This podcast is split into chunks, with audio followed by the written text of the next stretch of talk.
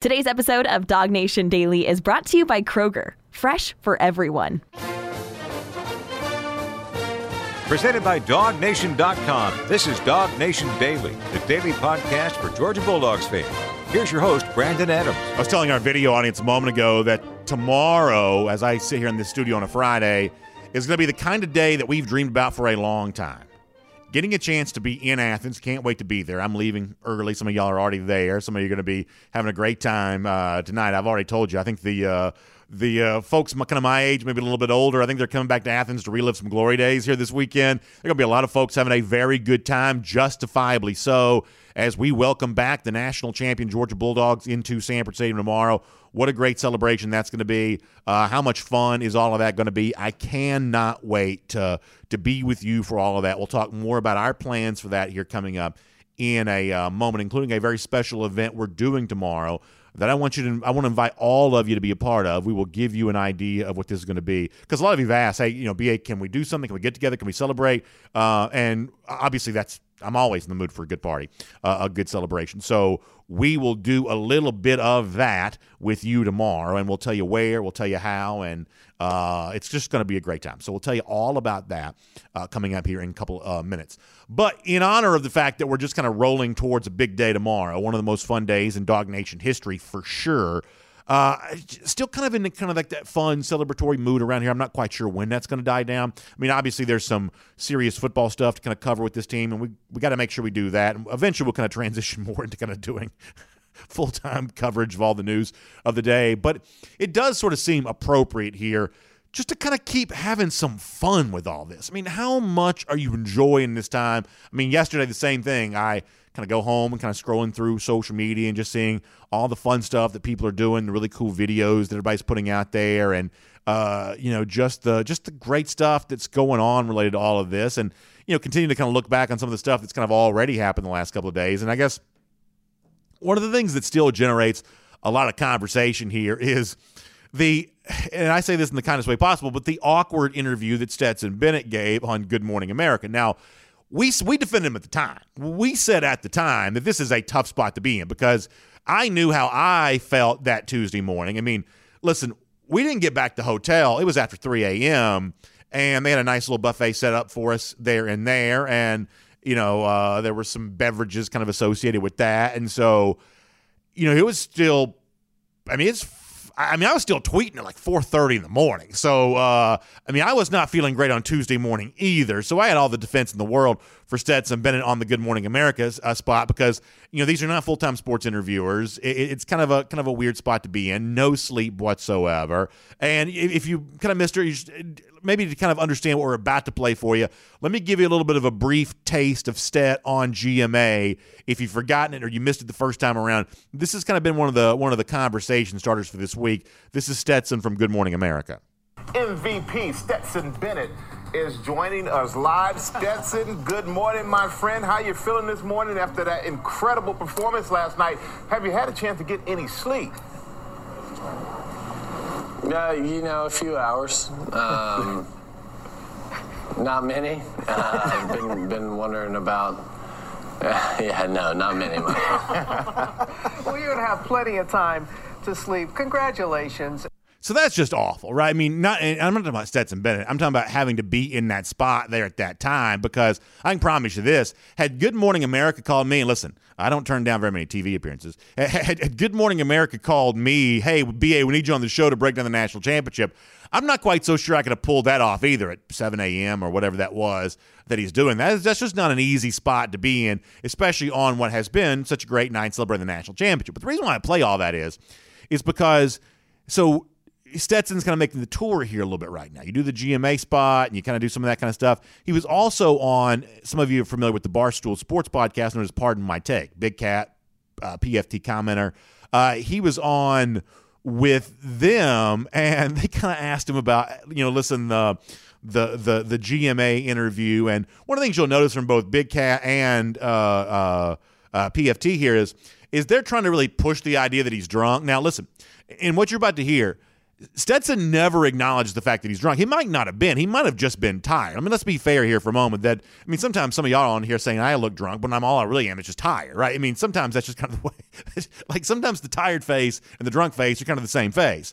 But so there is no physical proof other than the fact there's a photo out there of Stetson turning back a bottle of Pappy Van Winkle. But other than that, there is no like physical evidence that Stetson was truly drunk on Good Morning America. He may have just been tired. At least he has, sort of, plausible deniability to suggest. Anyway, this is a little longer than some clips we played. It's about a minute here of Big Cat, of PFT, kind of going in with him on the awkwardness of the GMA interview that we just played for you. And we played that for you earlier this week. It's one of those things, and a day ahead of a fun day in Athens tomorrow, why not have a little fun with this? This was just too funny not to share. Here is Stetson trying to give a defense for himself of the very awkward GMA interview. Stetson with Pardon My Take. How drunk were you when you had to go on Good Morning America? That sucks so bad. Yeah, well, the problem was, it was just, it wasn't like a Zoom call like this, so I couldn't see Michael and I couldn't see myself, so I had no idea what I was looking like. I was just talking to just a circular camera, so if I could have seen myself, I probably wouldn't have been like leaning over to the side or I don't know. I probably could have done a better job, but I got out of the stadium at 2:30 in the morning. The interview was at 7:40 in the morning. Like, tough after you win a national championship. This is a tough spot. Yeah, you're out there. This is like the best night of your life.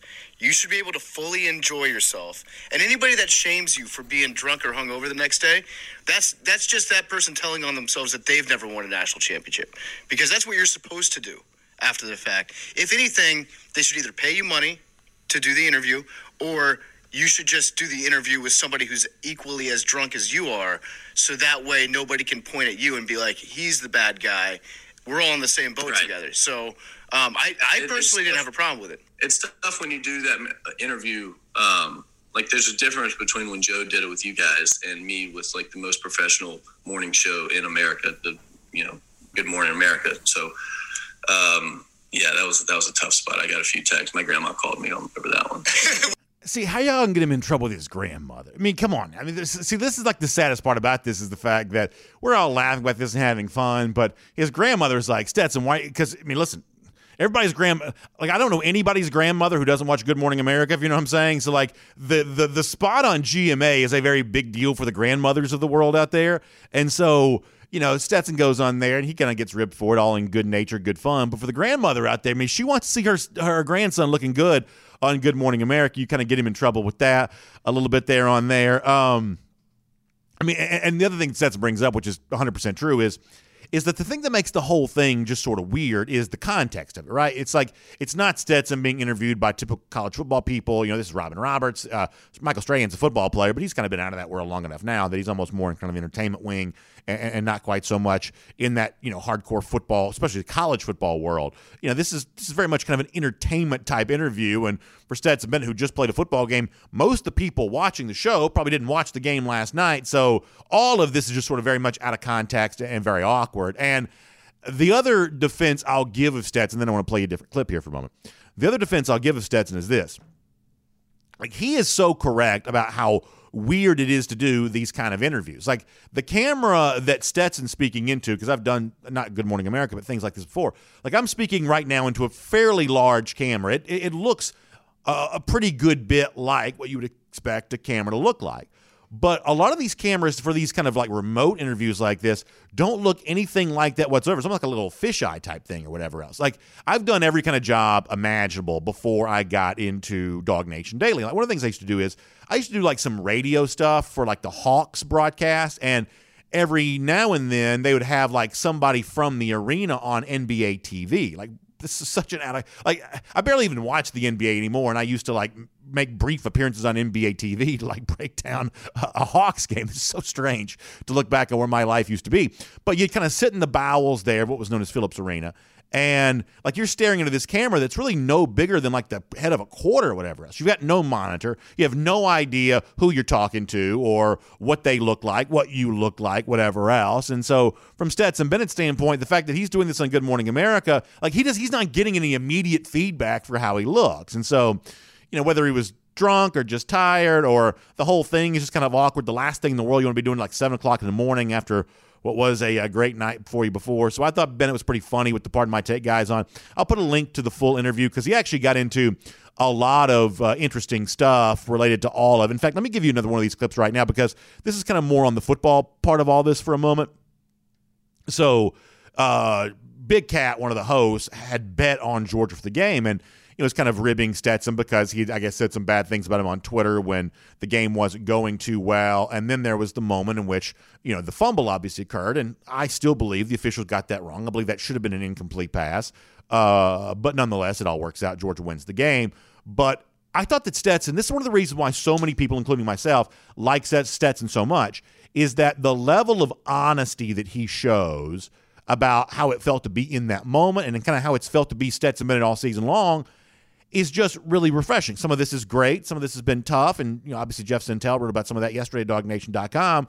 But through it all, I don't think that Stetson's ever been anything other than himself. Very honest. He takes it sort of all head on. And it's the kind of thing that makes me certainly like Stetson more. I hope it does for you there as well. So this is a little bit more of a kind of a footballish type thing with Bennett from PMT on kind of the feeling about the fumble and basically acknowledging that if he was a Georgia fan, which he's told us before that he is, he'd be feeling the exact same way that everybody else was feeling in that given moment. I thought this was really good from Stetson. Once again, from Pardon My Take, take a listen to this.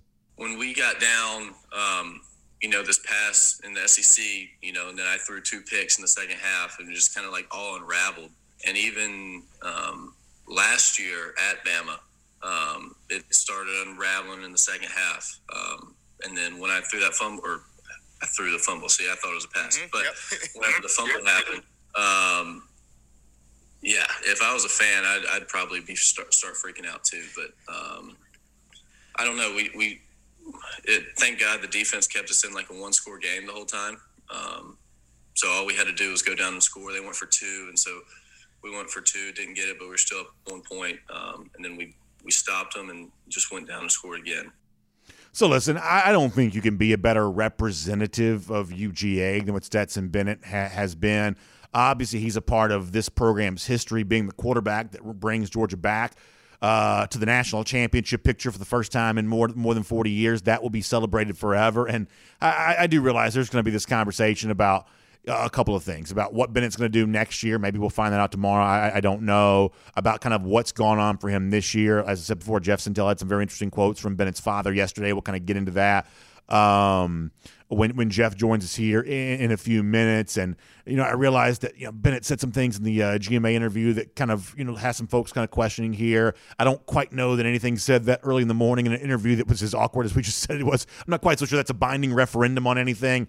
I just don't know what the future holds for Bennett. And certainly we've been down the road many times, what the past has been like, what Bennett's had to endure, and, just the whole deal, right? But I think that for now, the only thing you the only thing you should do is just stop and sort of appreciate it. This really is one of the amazing stories in college football history, certainly in Georgia football history, that a guy like this overcame everything that he did to be the one to make the big throws late, the touchdown to A.D. Mitchell, the touchdown to Brock Bowers, to allow Georgia to bring home a national championship. I am having so much fun reliving all of that each and every day. Can't wait to celebrate Bennett and the rest of his teammates there tomorrow. What a great time to be a Dog fan. What a team, worthy of just enjoying and celebrating. And around here, that celebration is not going to stop anytime soon. My name's Brandon Adams, and this is Dog Nation Daily, daily podcast for the fans of the national champion Georgia Bulldogs. How much fun is that to say on a regular basis? We love being able to do that. We also appreciate all of you being with us here today there as well. And a big thanks to our friends at Kroger for making it all possible. So whether you're tuning in at 9:45 for our First and 15, which, by the way, we are shaking off the cobwebs from having been in Indianapolis now, because we started pretty close to 9:45 today, if you don't mind me saying so. So that was really fun. But it's 10 a.m., Facebook, YouTube, Twitter, Twitch, Radio Noon, of course, Athens Sports Radio 960 Ref, podcast, wherever you find them, including the world-famous DogNation.com. Just happy to have all of you with us. And a big thanks to our friends at Kroger for making it all possible. Kroger's got a brand new membership option available to you that I want to make sure you're aware of. It's called Kroger Boost. Now, it costs as little as $59 a year. You can earn twice the fuel points, all kinds of big incentives and savings when you're in there doing the shopping that you're already doing there at Kroger. More benefits, more savings, twice the fuel points, all kinds of great stuff. And as I said before, it costs as little as $59 a year to be a part of it. So check out the website, Kroger.com/boost today. That's Kroger.com/boost. You can also get free grocery delivery there as well. So that's a really cool thing from our friends at Kroger. Kroger.com/boost for a lot more on that. All right, we've got a lot going on around here. So we'll get Jeff Sentell in a little bit. Georgia got a commitment this week. We haven't really talked much about that. We'll let Jeff tell us more about the UGA legacy, Lawson Luckie, what he brings in the fold for Georgia as Todd Hartley continues to do it in a big way. We'll do that then. We'll talk about recruits that might be on hand for the big celebration in Sanford Stadium tomorrow. That's going to be really cool. And as I said before, Jeff had a very provocative piece yesterday with some quotes from Stetson Bennett's dad. We'll kind of talk some about that there as well, especially in light of some of the funny things that Bennett said on Pardon My Take a moment ago there too. Before that, though, let me give you a little bit of a taste about tomorrow, if you don't mind, because I'm really excited about what we're going to do. And I really want all of you to be a part of it. You know, some of you obviously wanted to be in the stadium tomorrow. You weren't able to get that. The tickets went quick. Can I just give this? This is not an ad. This is just my personal plea from one Georgia fan to the other. If you're not going to the thing tomorrow, please give your tickets to somebody who will. This is one of those things where there's just not going to be a huge secondary market for this, right? It's like these were free tickets, kind of first come, first serve. Folks get in, they get them. And there were some people that had like 1,000 browsers open. You had a laptop, you had phone, you had everything else. And so if you got them one place, you may have also got them a second place. You're like, well, I already got these, so I'm all good. Give the tickets to somebody else, or if you just wake up in the morning, you're not feeling like it. There are so many people who want to be there for this. If you've got more than you need, or if you, I don't know, change your mind about going or something like that, don't eat these tickets. Please don't eat these tickets. Give them to somebody else, because I wanted to see it be packed out tomorrow. I want to see it be full. I want to see stadium full, bridge full. I want to see everything, everybody, everywhere. Having a great time with this team tomorrow. I'm really, really hopeful that is what the situation looks like. I believe that it will. It's going to be a special, special day to be in Athens. Now, there are some of you that would like to be there that are not going to be able to be, and so that's where we step in and try to give you really good coverage of this. And one of the things we're going to do is the team's coming down Lumpkin tomorrow, and they're going to kind of park right there at the Tate parking lot the way they typically do, and they're going to dog walk their way into the stadium. And there are going to be a lot of people who are participating in this that may not get a chance to actually be in the stadium, but they at least want to glimpse the team. So this is going to be, I believe, the best dog walk of all time tomorrow of this national championship team. You know, they don't have to be – most of the time when we do dog walk stuff around here, it's, you talk about, faces, intensity, there is no, smiling.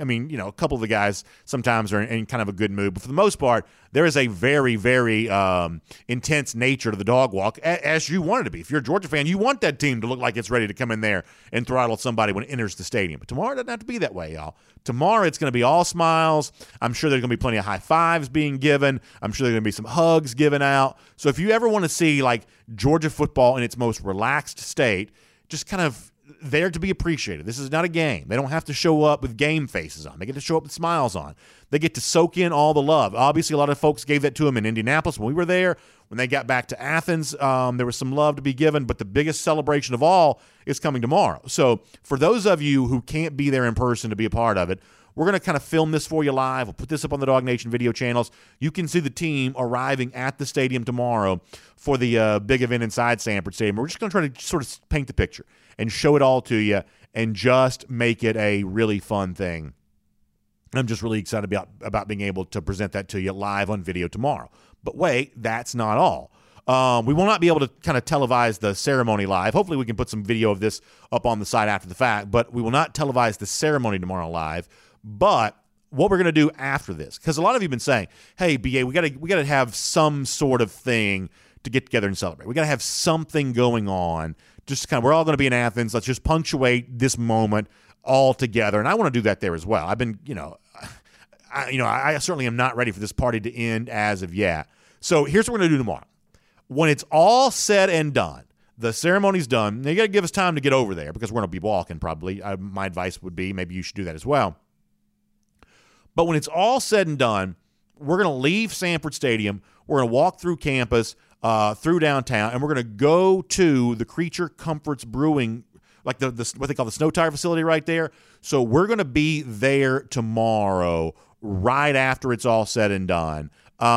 We should be there maybe like 4:35, something like that. I mean, basically, this is one of those things where, we're going to leave the stadium. You're going to leave the stadium. We're just going to head that way and be there. I don't have the address on the screen in front of me, but let's see if I can pull that up. And if I can't do that right now, I'll have to get that for you in a second. But we're going to be there. We're going to kind of pull that up, and we're just going to be there hanging out. We'll be there till probably about 6:30. It's just going to simply be we're going to get some Classic City Lager. I'm going to get my Classic City Lager, and we're just going to toast it. We're just going to celebrate and say, hey, congratulations on a great year. Congratulations to everybody who's been waiting for such a long time to enjoy all of this. We're just going to, in the moment, stop and appreciate all of that. I'll give you the address for this coming up in just a moment. But we're going to be there at the Snow Tire facility for Classic City Lager, with Classic City Lager and Creature Comforts Brewing on Saturday after the event. As many folks that can join us there, just a quick toast to say, hey, congratulations on a great year. We'll probably do a little bit of video from there, but it's not going to be like a full-blown show or anything like that because, frankly, I don't feel like working. It's just going to be a little bit of fun just to sign it out and just say, hey, what a great, great season it's been. How much fun this has been for so many Georgia fans. So we'll do a lot of that with a lot of you there tomorrow. I just simply can't wait for all of that. So let me see if I can give you that address right quick. I'm going to try to pull this up for you for what is going to be a great, great time. So the event there tomorrow, I still can't see it. Anyway, I'll get you the address here in just a little bit. The point is, it's going to be a great time. Now, I am running a little bit late, so let me just do a very quick version of Around the Doghouse. Obviously, continue to follow at DogNation.com. The events that are going on, you've seen, obviously more names going to the transfer portal. There's also a little bit of rumor stuff out there right now about potential coaches leaving. We talked yesterday to Terrence Edwards about the possibility that Cortez Hankton might be leaving to go take the same job there at LSU. Terrence Edwards shared some thoughts on that yesterday. If you want to hear that, you certainly can. That's out there. There was the Bruce Feldman report yesterday that Todd Monken might be considering NFL opportunities here, that if he has a chance to go be a play caller there at the NFL in the right situation, that he might want to do that. There's also some chatter out there that Jamal Adai could be on the move. And if that be the case, then Will Muschamp was in this Georgia staff, who has a great relationship with Traverse Robinson, who's been there at Miami, that he could be coming to UGA. So there's a chance that as many as 4 Georgia assistants could be on the move and, could be replaced here. And it could be a very busy offseason of talking a lot about that. Here's the one thing I'll keep in mind to you. Obviously, we know that for a program like Alabama, that has been a lot of what has been ongoing here, that over the course of years, Nick Saban's done this over and over and over again, and he's done that with great success each and every time. But Kirby Smart also has a little bit of experience with this too. I mean, if you want to have some comfort about the situation with Georgia going into what could be a year of turnover among assistants, keep this in mind. That when Georgia played for the national championship in 2017, it did so with Mel Tucker as its defensive coordinator and Jim Chaney as its offensive coordinator. When it got back to the national title game here again for this year for 2021, and actually won it this time around, it was Todd Monken as offensive coordinator, and for one more game, Dan Lanning as defensive coordinator. So Kirby Smart's already shown you he can be the kind of coach that can get to national title games with a completely different set of coordinators. Done it in 2017, did it again here in 2021. So obviously Georgia is set up well to absorb all kinds of losses here, and it's not easy anytime you have to replace new assistants and find some new assistants. That's obviously one of the toughest jobs that faces a head coach. But one way or another, that's what you expect national champions to have to endure, at least here a little bit, and that is kind of what's going to be going down with Georgia related to all that. At least the rumor mill suggests that's a possibility, so we'll continue to watch that and see where all of that goes. So it's great to have you here on our program here today. We're ready to turn our attention right now, and we're going to get more into the stuff involving Jeff Sentell and the story that he writes related to Stetson Bennett's father yesterday. Pretty fascinating stuff. Jeff also had a chance to be on the field when Georgia celebrated its national championship, when the confetti came raining down, when the team was given that trophy. Jeff had a chance to kind of be there in the mix for that, had a chance to talk to some of the key particulars who were involved in that great moment, including Kelee Ringo himself, who led Georgia with the interception there at the end of the game. What was that like? Jeff will give you some of that. Also, on the recruiting angle, the commitment that Georgia got this week, fresh off the heels of winning a national championship, and the recruits that will be in the building when Georgia has the big party tomorrow between the hedges in Sanford Stadium. We'll cover all of that right now as we go with Jeff Sentell on the road, assisted by AAA. Glad to have him and all of you here on Dog Nation Daily today. from Athens and across the SEC or wherever the recruiting trail may lead, here's a DogNation.com insider. We will say hello to Jeff Sentell. Very, very good stuff all of the course of the last few days here with him. Obviously, still enjoying that national championship for UGA and looking ahead to a big day there tomorrow. Jeff going to be a big part of that with us here on Dog Nation there as well. So, Jeff, happy Friday to you. Welcome in here to our On the Road, assisted by AAA, and we certainly appreciate you spending some time with us. Brandon, my man. Hey, man. This is the podcast of the defending 2021 National College Football Champions, man. How does that sound? Basking in the glow. Yeah, no, we're having a good time with all of that. It's been really fun, and I'm not quite so sure on this show when the celebration is going to stop, but it's not going to be anytime soon. I can promise you that. We need to have a countdown for it, man, or something, or a count up or something. Well, listen, it's good to have you here, and obviously you had a very interesting story yesterday, DogNation.com. Spent a couple minutes on this with the father of Stetson Bennett, who did acknowledge what a lot of us have kind of, you know, suspected, that it was kind of a tough year for the Bennett camp in terms of, look, anytime you're the quarterback of a team like Georgia in contention for the national title, the high is going to be the highest of highs, the low is going to be the lowest of lows. I mean, I think that, you know, Bennett may say that about his time there at Georgia. Maybe Bo Nix might say some of that about his time there at Auburn. He's an Auburn legacy, and that didn't absolve him from criticism. That on and on it goes. I mean, I think there were some people, fans, media, that took it too far with Bennett, and I, you know, I've tried to point that out when I thought it was appropriate to do so. But in terms of criticism, that's just kind of a real thing that exists. How much do you think the stuff that Bennett endured, that his father told you about there at Dog Nation, how much do you think that, I guess, obscures their ability to celebrate and enjoy this national championship first and foremost? What kind of sense did you get of that based on the conversation that you had? Yeah, I guess for a lot of folks, and I would like to thank Stetson Bennett III for giving me an audience to talk to him about all that. I've known him probably since 2015, maybe. When his son was putting it in the mailboxes, holes the size of the mailboxes at Pierce County, and Richard LeCount III was telling me all about him. I think, Brandon, the thing that I would focus on here is that every other quarterback in probably national championship lore, when they win the Natty, when they win it all, it's exhilaration, it's jubilation, it's, you know, it's a Natalie Merchant song, you know, 10,000 Maniacs or whatever. It's the one shining moment, but for Stetson and his family, I think it's all more a matter of relief that they didn't let anyone down. And listen, man, I'm privy to a lot of opinions. I hear a lot of great rational football opinions. I hear a lot of radical fan opinions. And then I hear a lot of stuff in the middle. And you know, for me, I think the one thing that becomes crystal clear through all of this is simply this. I think Stetson Bennett, I'd love for someone to logically and cleverly and intelligently articulate to me how the Georgia football team will be better in 2022 if Stetson Bennett is not a part of it. I would love to hear that. And we're going to talk some sensible football when we make this conversation, because everybody can say what they want about that Georgia was fortunate to have him as its quarterback, or the other way around, he was fortunate to be Georgia's quarterback. I hear all these things about the defense. Well, the defense really didn't make those clutch fourth quarter plays, and this is really not an answer that I'm going to give that's going to, you know, debate the court of public opinion about Stetson Bennett.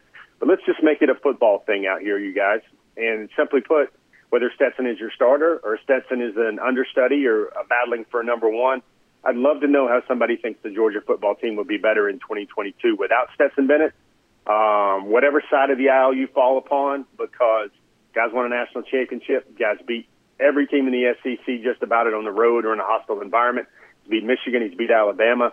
And as lucky as Georgia's been with the quarterback position with injuries, whether or not Stetson is your starter or not, having him come off the bench would be a relief to a good many folks, I might imagine. Well, yeah, and listen, we got all kinds of time to talk about what's going to happen for Georgia quarterback in 2022. For now, I'm certainly the most interested in celebrating him tomorrow. I think he certainly earned that and deserves that.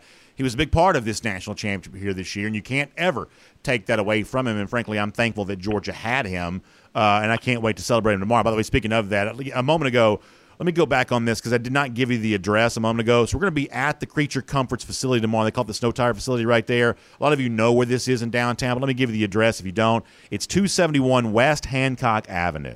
That's 271 West Hancock Avenue. We're basically going to be there from probably about 4:30 till about 6:30. We're just going to have a championship toast. We're going to pop the top on some Classic City Lager. We're going to toast each other. We're going to toast this great team. We're going to toast Stetson Bennett in particular. And we're just going to celebrate this tomorrow. 271 West Hancock Avenue. That's kind of like right there in downtown for those of you that are not familiar with this beautiful facility. First of all, it's a great facility. I've spent plenty of time there, I promise you that. And it's going to be a great time tomorrow. Probably be there by about 4:30, be there till about 6:30. Just kind of a quick championship toast. We're going to hang out, share some pats on the back, some hugs and some high fives, and just look back on a moment we've all been waiting for Georgia to win that national championship. So the address is 271 West Hancock Avenue. We'll do it when the event in the stadium is over. We'll be on video for a couple of minutes there. We'll just kind of look back on some of our favorite moments from the celebration there in Sanford Stadium, and most importantly, we'll enjoy some Classic City Lager with our friends from Creature Comforts Brewing Company. So I just want to make sure I give you full details on that. I'm sure I'll probably mention that again before the show is done. Rolling on now with Jeff Sentell as we go on the road, assisted by AAA here with him. And, Jeff, you had a chance, and you're a lucky guy. A lot of folks would like to have been in this position. As a photographer, you're kind of down there with the team before the trophy was given out. And I get a chance to talk to Kelee Ringo, and you wrote about that at DogNation.com, but, had a chance to be with these players and do all of that. For those of us that saw that on TV or saw it from a higher vantage point there in the stadium, what was that like to kind of be in that moment and just get a chance to kind of to soak all that in, or maybe more accurately said, to watch the players get a chance to soak all that in? What was that like, Jeff?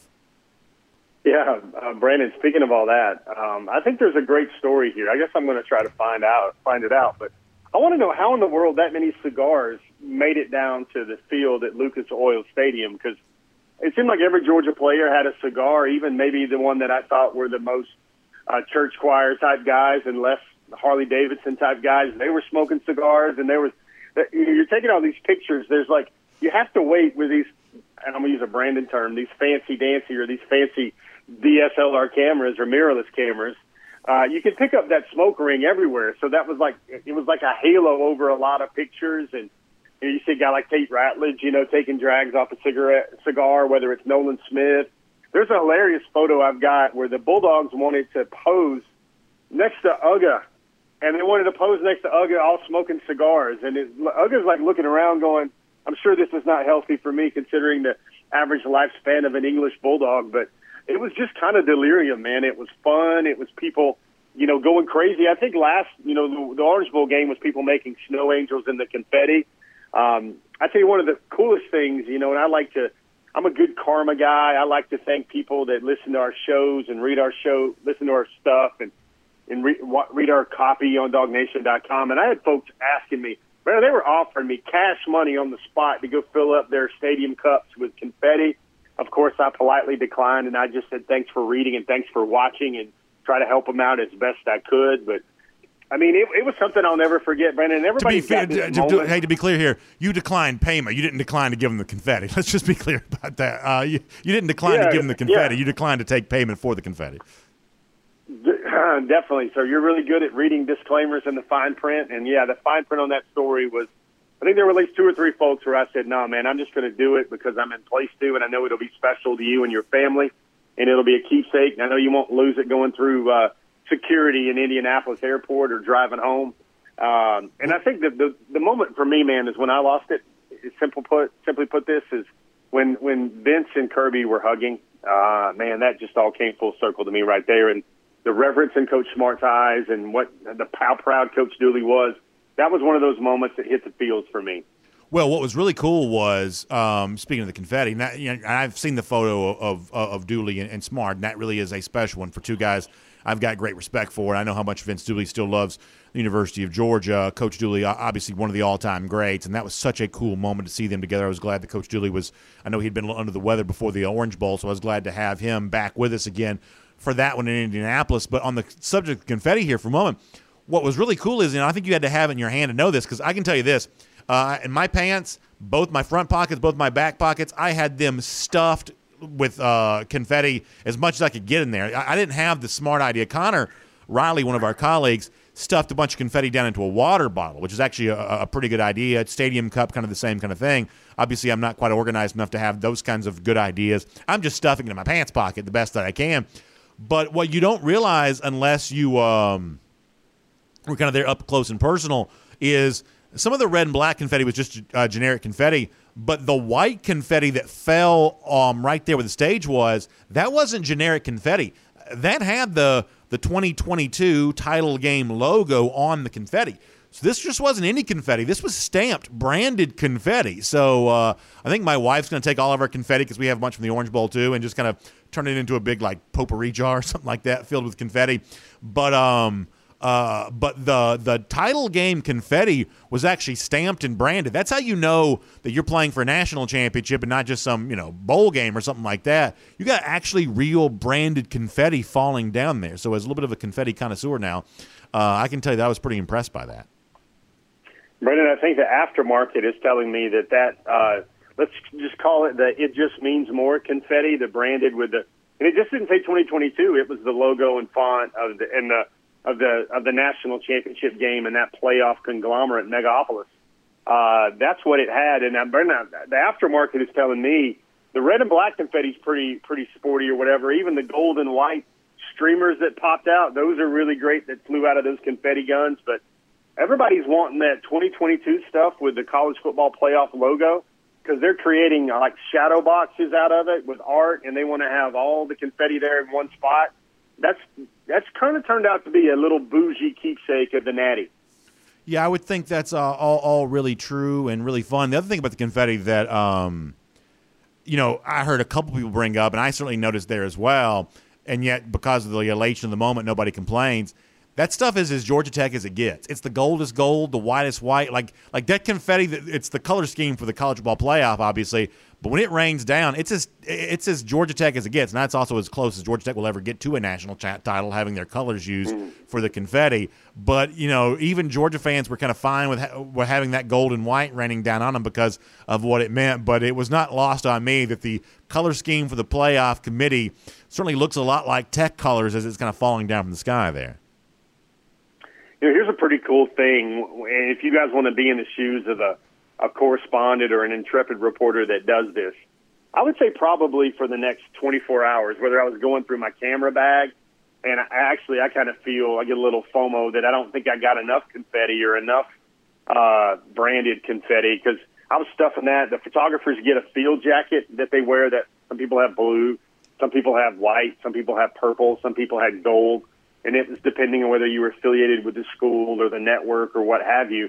But, I was they had pockets for that, and I was kind of stuffing that type of stuff in there. But I remember there was a media reception afterward with all kinds of, like, cool milkshakes and stuff. But I'm sitting there, and I'm just going, and I'm waiting in line, and I, like, kind of run my fingers through my hair thinking, wow, this really happened. Is this for real? And there's, like, confetti coming out of my hair. There's confetti underneath the layers of the clothing I was wearing. And this just kind of stays with you. I looked into my backpack where my laptop and everything is, and sometimes confetti just gets up in there. I mean, we had those field editions, Brandon, where we distributed those, the AJC, Atlanta Journal-Constitution, Dog Nation official field editions. And it was the funniest thing, man, because I'm sitting here going, okay, there's a minute left. This game's over. And, Kelee had already made the chip six or the pick six or the Clint six or the Ringo six, whatever it wants to be called. And I'm sitting here thinking, okay, I can let these things loose now. I can turn them loose to a lot of hungry dog fans and dog players and cheerleaders. But I'm like, hold on now, this is Alabama. There's got to be some, some chicken bone or voodoo type magic that Saban still has underneath his cloak or something for them to pull out an overtime thing right there. So I had to be very judicious in terms of letting those things loose. And well, let me stop you on there for a second, because I think that's actually kind of an interesting thing, because I talked about this on our video comment section yesterday. So Georgia's up 15 with about 50-something seconds left. Like, I had done a high school game earlier this year that had a Hail Mary and an onside kick. It was the Lowndes and Walton game. Like, I mean, it's not crazy. It's not obviously likely to think you're going to have a Hail Mary and an onside kick, but it is Bryce Young that that even after the Ringo interception, because, you know, if you go back and listen to Chris Fowler, his TV call, Sean McDonough was doing the national radio call. I still haven't heard Scott Howard's local call. I'd like to hear that. Boy, I heard Eli Gold's. Let me tell you something. That was so much fun to hear the sadness and disappointment in Eli Gold's voice. Don't think I didn't enjoy that. But the point I'm getting to, though, is that McDonough on the national radio, Fowler on the national TV, they definitely called the interception as if the game was over. And it sounds way better when you do it that way. But in my mind, I couldn't quite really say the game was over for sure. And it's not just because it's Alabama and bad things happen when Georgia plays Alabama. That may have been part of it. That was not all of it for me. Part of it was, as I said before, I had seen a game earlier this year at the high school level where you did have the onside kick, you did have the Hail Mary, that you know, you had, you know, some of that ongoing. So even with like 50-something seconds left and Georgia up 15 points, after the Ringo pick, I couldn't have been as sure the game was over as some of the play-by-play guys who were calling the game were. Yeah, because, I mean, I think the black eye would be somehow if those that proper branding would have been distributed, and that thing had to go back down the rabbit hole a little bit. That would have just been that would have just been out of bounds there on Team Dog Nation. But luckily, I believe that would have been my last day on the job. I believe at that point in time, I just had to say, all right, it may be time for somebody else to host Dog Nation Daily, because clearly we need a change in leadership here, because whatever we're doing is not getting it done. So I believe I might would have left the chair here for somebody else to occupy after that. Brandon, you would have been working for BridgeJumpNation.com, BridgeJumpPrevention.com. That's what you would be doing. I don't know. I'd been doing something, I guess.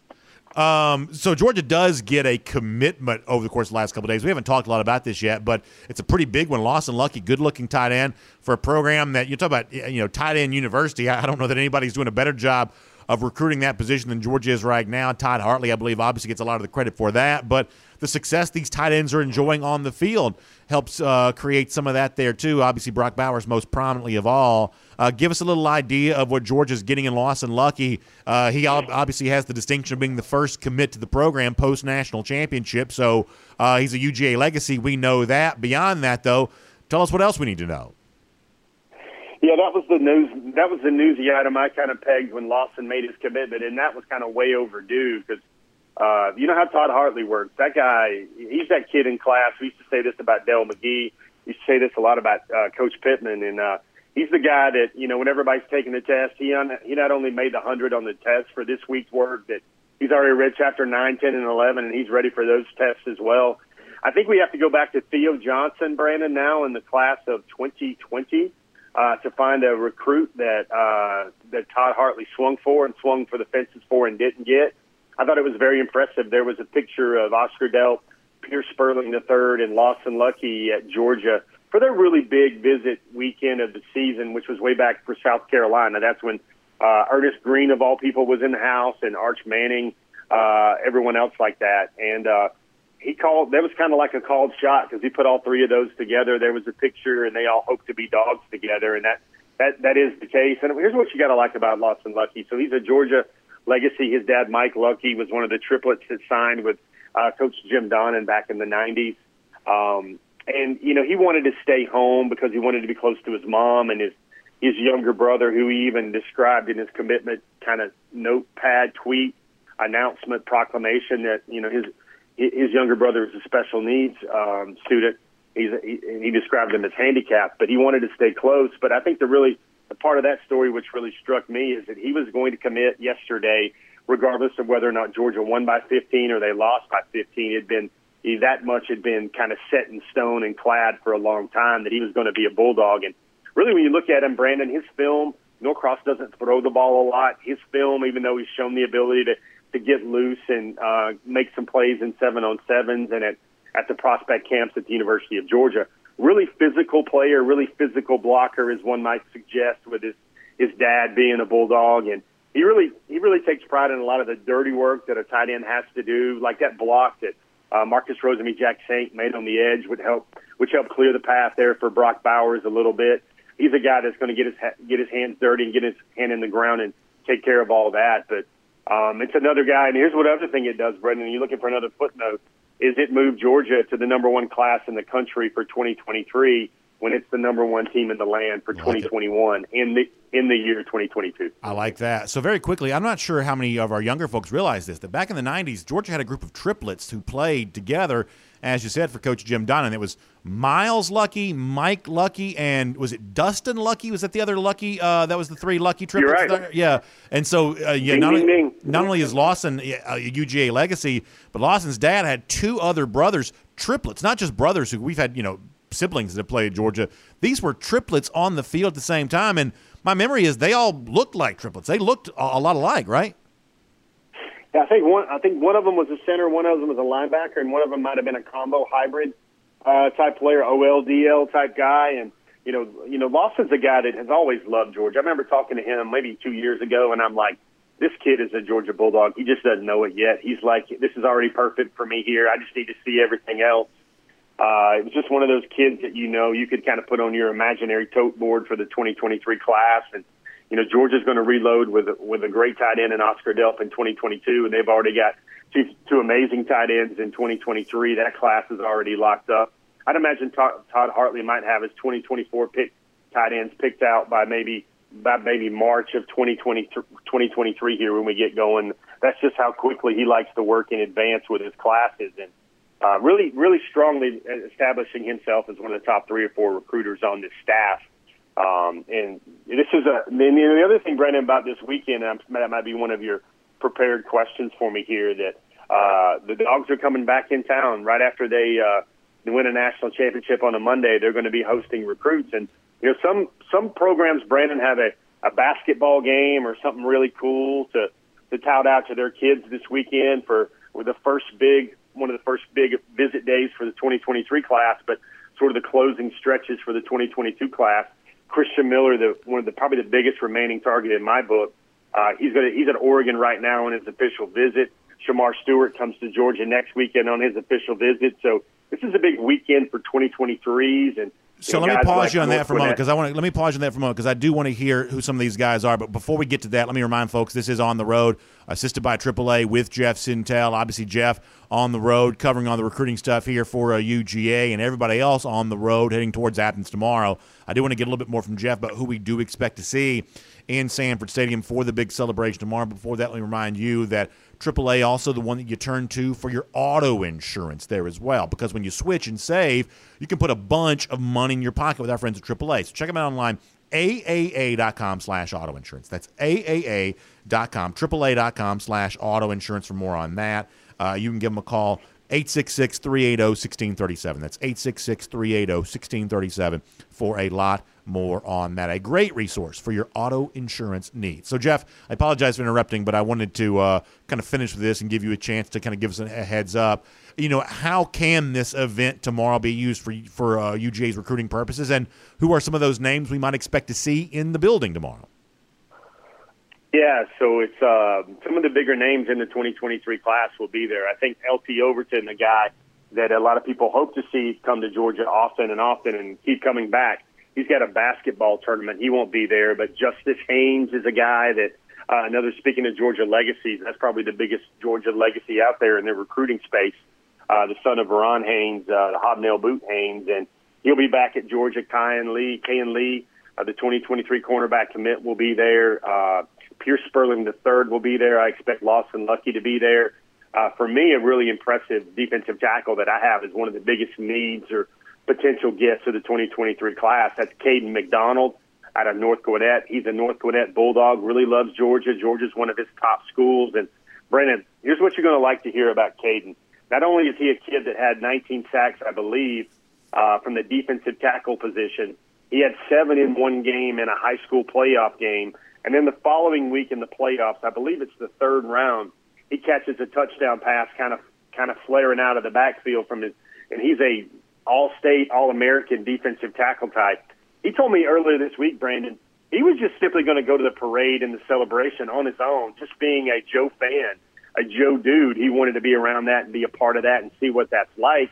And then he realized that, oh, yeah, I'm a recruit. I can go probably get a little bit of better deal this weekend by visiting Athens as well. And he told me when you have guys that are wanting to go to Athens for the parade and they're wanting to do it in a I'm a Georgia fan personality, in that kind of cloak and not in the fact that, hey, I'm a priority 4-star All-American recruit. I think that bodes well for Georgia's future recruitment of Caden McDonald, who I'm just going to tell you, he's one of the most impressive defensive tackles Georgia can sign in any class. I think that's great stuff, Jeff. Thanks for that. Looking forward to seeing you in Athens tomorrow. Hope you'll come by and hang out with us for a little toast there when it's all said and done, starting at 4:30 tomorrow, or roundabout. Y'all got to give us time to get there. But we're thinking 4:30 tomorrow. There at the beautiful Creature Comforts facility. They call it the Snow Tire facility because it used to be a Snow Tire dealership. It's a cool building, very cool building, 271 West Hancock Avenue, kind of just on the other side of downtown. We'll see there tomorrow. Jeff, I'm assuming you'll be there with us too, so it'll be a good time all the way around. Cannot wait to have you there for that. Let's hope we don't need snow tires coming home, Braden. I've been watching that weather report like Munson was my last name.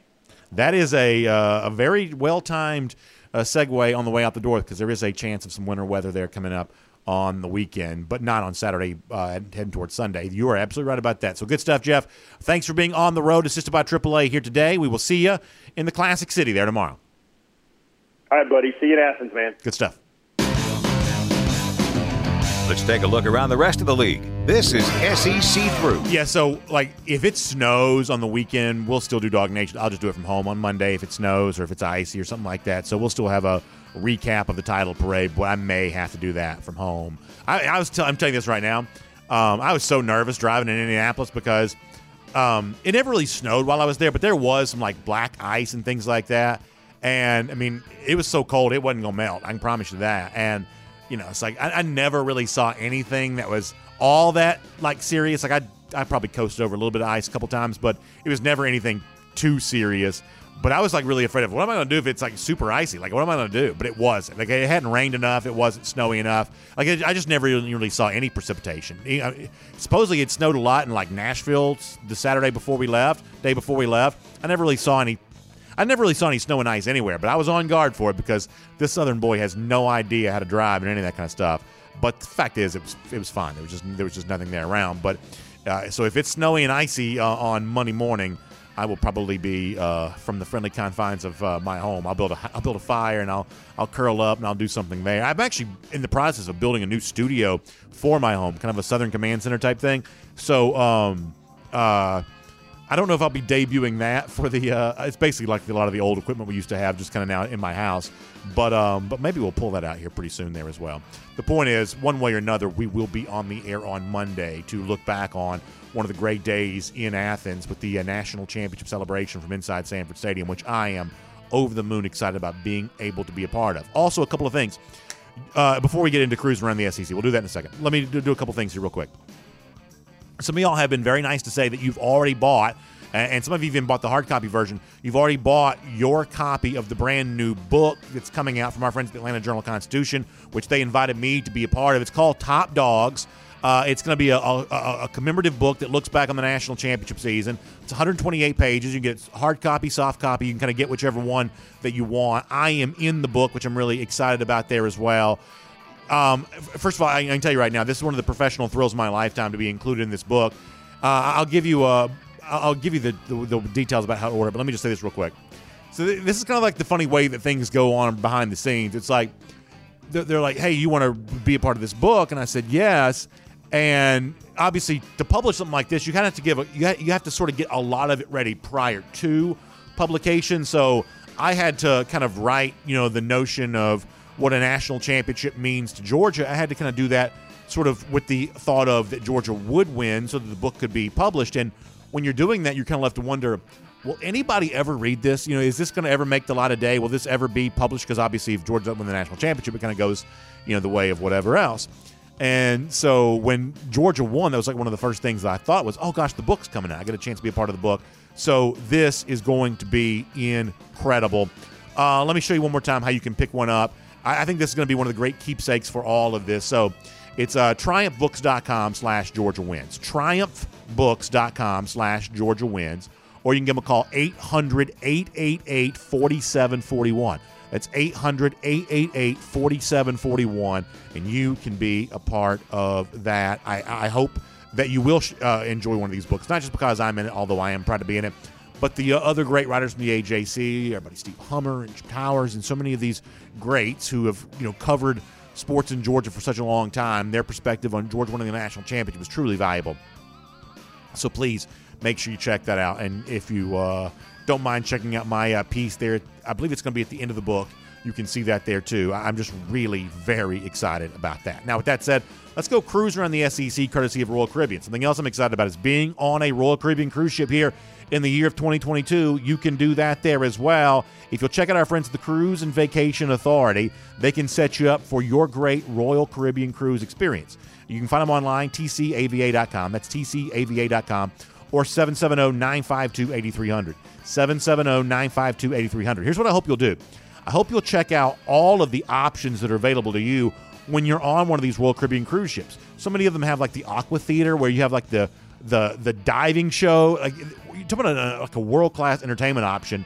The high diving show where they're in the Aqua Theater, they kind of come, and they're doing all the tricks and all the dives and things like that. That's a part of so many of these Royal Caribbean cruise ships. You see the Flow Rider, which is kind of like the sort of surfing thing. A lot of the ships have like Playmaker Sports Bar and Arcade, and there's just so many really cool things you can do on board a Royal Caribbean cruise ship. So I hope that you'll check out all of the cool stuff that's available. And our friends at the Cruise and Vacation Authority can tell you all about that, including the private islands like Perfect Day Coco Cay and all the fun stuff that you have a chance to experience. I hope that you'll take a really good look at all of that. A couple of quick stories, because I am really kind of getting late here a little bit. So I saw where Noah Kane, former four-star running back, who at one point in time was kind of on Georgia's radar as a recruit. You'll remember that. Goes to Penn State. Now he's on the move. He's heading towards LSU. And it's probably a pretty good pickup for LSU, all things considered. But the other thing that this just reminds us of is, and I literally don't know how we're going to do this, between all the Georgia changeover that's going to be happening, because there's going to be some, and that's hard enough to keep up with as it is. But remember, every other team in the SEC is going to be in the same boat. There's going to be 200 players kind of moving, coming, and going around the SEC. How are we ever going to keep up with all of this? I think in the case of college basketball, it's actually hurt the sport. There is so much of this transitory nature of that sport. You've got 8, 9, 10 guys leaving off a team that only has 16 guys on the roster, something along those lines.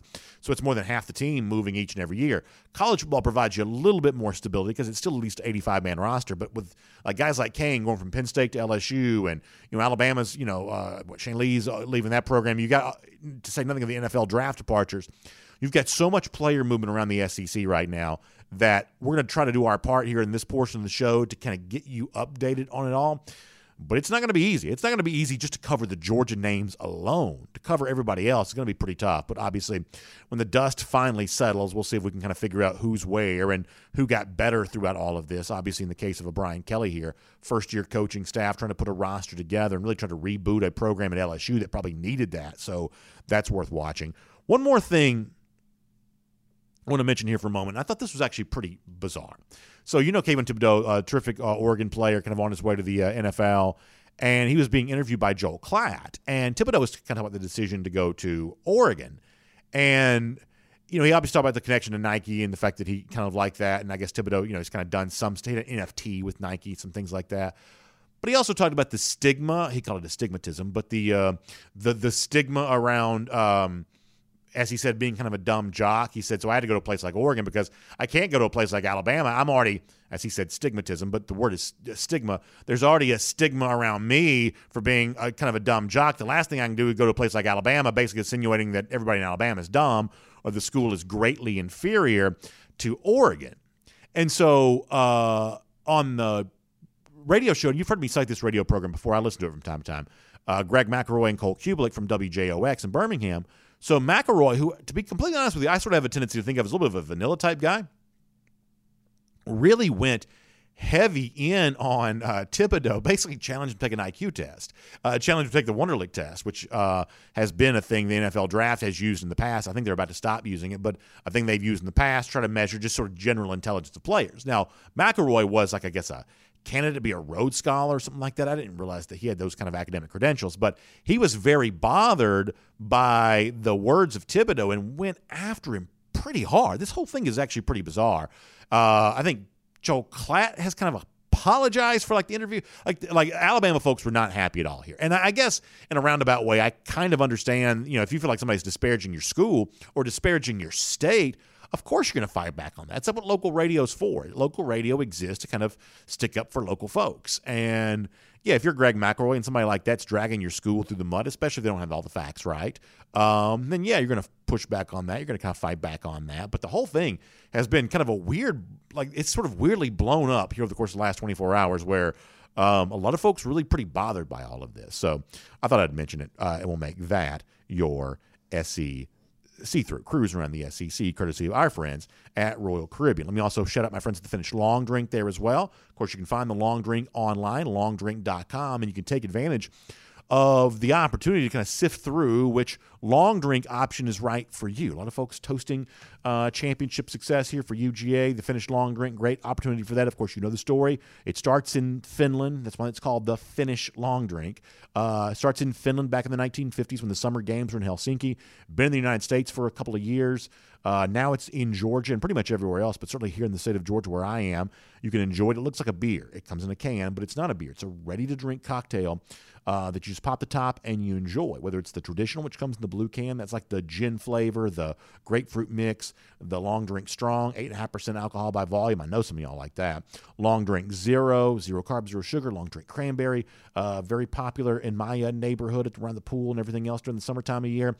The Finnish long drink, a really, really cool drink option for you. You should be aware of it. Ready to drink cocktail right there in the can. Pop the top and you enjoy it. So find them online, thelongdrink.com, thelongdrink.com. You can figure out where you can, and including picking up one of these 8-can variety packs. I told you there's 4 different varieties of the Finnish long drink. If you get the 8-can pack, you get 2 cans of each variety. So that's a cool thing to enjoy there as well. Thelongdrink.com for more on that. All right, before we wrap up, let me remind you, this is what tomorrow's going to look like. We are live on video. Once again, these are all like approximate times. 11:45-ish or so, 11:45-ish or so for that. It'll be a little bit like a traditional dog walk, but it's going to be way more fun than any dog walk ever because there's going to be 8 gazillion people there. And it's going to be a chance to see the team walking in, not with like, you know, game faces, whatever else, but just getting a chance to get the ovation they deserve. That's what this all comes down to. College football is such a tough thing, right? The grind is tough. The physical toll that it takes on your body is tough. When you endure a season, you deserve a pat on the back for doing that in any situation. It's one of the reasons why we love bowl games, because it is a celebration just for the fact that you got through the season, and I think the players deserve that. But when you get through the season the way that Georgia did, last team standing as the national champion, the celebration reserved for you is even more special than that. So that's what Athens is going to be tomorrow. So before it all gets going, we're going to show you live video of the team driving down Lumpkin, getting out right there at the Tate parking lot, walking into the stadium, and hopefully so many thousands of Georgia fans will gather there around the mouth of that stadium ready to greet that team as they arrive. We'll be inside Sanford Stadium for the big event after that. Hope to show you some of the video clips and whatnot when that's all said and done. But then when the moment in the stadium is over, we are all, as they're going to, when they tell us we ain't got to go home, we got to get up out of there, we're going to go for the after party. The after party for us, a very kind of quick toast just to say thanks for a great time. We're going to show up at the snow tire facility for Creature Comforts Brewing Company. Let me give you the address there one more time before we do this, because I want to see as many of you there as can. We're going to just sort of pop the top on a Classic City Lager and have a toast together tomorrow afternoon. It's Creature Comforts Brewing Company, 271 West Hancock Avenue. That's 271 West Hancock Avenue. We'll be there. We'll do that. We'll make it a great time. Listen, you know, just it's one of those moments where I just want something we can do tomorrow to sort of share a special moment with all of you. That's what this is going to be. You've kind of asked us, hey, would we do something? Well, this is the thing we're going to do. We're going to get together. We're going to pop the top, enjoy a little Classic City Lager. I'll do a quick short video from there just to kind of recap the day there in Athens and kind of highlight some of what I thought the best moments were from the event itself. So it's just going to be a great, great time. So I'm looking forward to that there as well. I'll see you there for that. And with that said, let's get ready to wrap up today's show. So one of our most talented submission specialists for our Golden Shoe, it's not like an MMA thing, but one of the guys that does the best job of submitting Golden Shoe entries for us is our buddy Joel Sidney Kelly. This is a very funny one. You've seen this before. It's the Seinfeld meme thing that's the mailman, and that's really good with Stetson Bennett. But how about at the end here, it becomes Nick Saban who's kind of sitting there. That's just really funny. Joel Sidney Kelly's really good at this kind of stuff. Very well done. We'll make him a Golden Shoe winner today. Kind of a nice play on the Seinfeld mailman meme. That's really good stuff from Joel Sidney Kelly. Congratulations about that. All right. Also, you have spoken out. We asked you, do you want to do a new thing to close out the show? So for now, we will do that. We're going to give you our Gator Hater Updater. I believe we have the right number of days here. How many days did I say this was? 4,754 days since Florida's won a national championship. Sucks to be them. Feels good to be Georgia. And by the way, 288 days from now, Dogs go back to Jacksonville, get another win against those lousy, stinking Gators. Can't wait to show you that then and celebrate it all with you. Y'all have a great weekend. We will see you in Athens tomorrow, back here Monday for Dog Nation Daily, presented by Kroger. We'll talk to you then, everybody.